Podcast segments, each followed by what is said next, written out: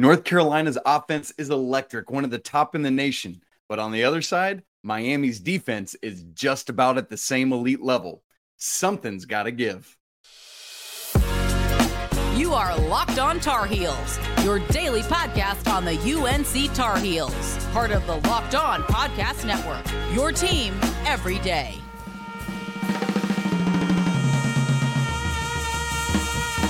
Hey there, what's up? It's Friday, October 13th, 2023.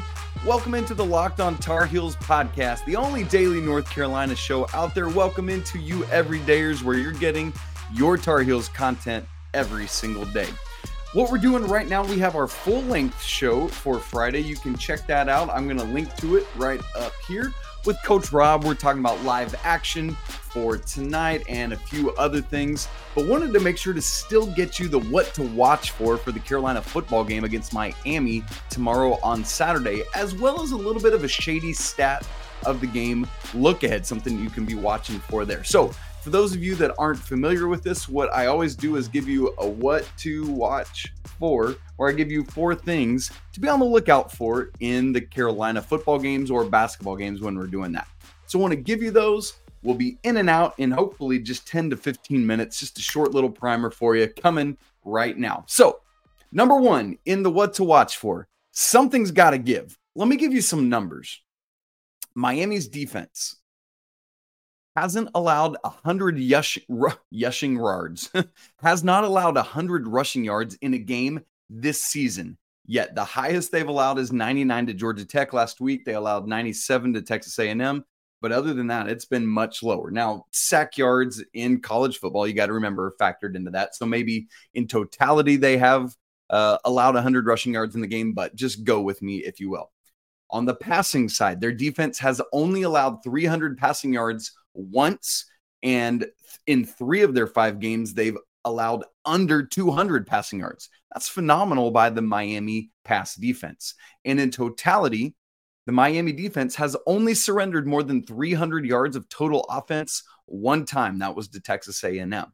Now, caveat as we look at this outside of Texas A&M, the other four teams they've played are Miami of Ohio, Bethune Cookman, an FCS team, Temple, and Georgia Tech. Not exactly a um, 1927 Yankees murderers row of offense you're looking at there, but still really, really good. But while Miami's defense is really good, as you and I well know, that North Carolina offense is off and clicking. Let me give you the counterpoint numbers that I just gave you to with Miami's defense. North Carolina's offense has rushed for 100 plus yards in four of the five games and over 200 yards in two of the games, App State and then last week against Syracuse. The North Carolina passing attack, as you well know, is lethal. Drake Maye has passed for 200 yards in or more in all five games and over 400 yards now in two of Carolina's five games. And in totality, Carolina's offense has over 350 yards of total offense in all five games. And in fact, they have 500 or more yards of total offense in three of the five games, including over 600 last week. So something's got to give. Miami defense only surrendering 300 yards of total offense once this season. Carolina offense gaining 350 yards or more of total offense in every game this season. Which one do you think is going to win that battle? I've got my suggestion. I've got my guess. You probably do too, but we got to see it played out on the field. That is what to watch for, number one. Let me give you the second one. It deals more with Carolina's offense, but specifically Tez Walker. As you'll recall last week, uh, Tez Walker was uh, deemed eligible on Thursday, had a walkthrough on Friday, and then went out there and played. And as you know, given that little bit of prep, did great. But the question now is what can Tez do with a full week of reps with Drake Maye, with the receivers where they need to be and all that. So I'm expecting to see Tez and JJ Jones outside and Nate McCollum in the slot as the starting receivers. And then don't forget, you got your full complement of the the three tight ends, Kamari Morales, Bryson Nesbit, and John Copenhaver. Last week, Drake Maye had completions to 11, 11 different receivers. That's insane stuff. I don't you don't expect that every week. Part of that was the blowout nature of that game, and that's just what happened. But Drake Maye is going to continue to spread the ball around. But as you well know, there's going to be a game when Tez is going to pop. I think Miami is probably going to focus a ton of their attention on Tez. And who's that going to leave open? Well, I don't know. Just Nate McCollum, who has been the ACC receiver of the week twice already this year, or JJ Jones, who two weeks ago had a career day with over 100 receiving yards. Or Bryson, you know, like it's just coming at you. So, what to watch for? What does Carolina's offense look like with a full week of Tez Walker? And how does Drake Maye continue to spread that ball around to all his receiving threats? Got two more things to tell you for our what to watch for, plus a look ahead to a potential sh- historic Schadey stat of the week. We'll talk about that in just a second. But first, I need to tell you that this little mini episode of Locked on Tar Heels is brought to you by our good friends at FanDuel. Snap into action this NFL season with FanDuel, America's number one sports book. Right now, new customers get $200 in bonus bets guaranteed when you place a $5 bet. That's $200 in bonus bets, win or lose. If you've been thinking about joining FanDuel, there's no better time to get in on the action than right now. The app is super easy to use, and you can bet on all sorts of stuff like spreads, player props, over unders, and more. Carolina's favored by three and a half in this game. Will they will they uh, cover? We'll find out. Visit fanduel.com slash locked on and kick off the NFL season. FanDuel, official partner of the NFL.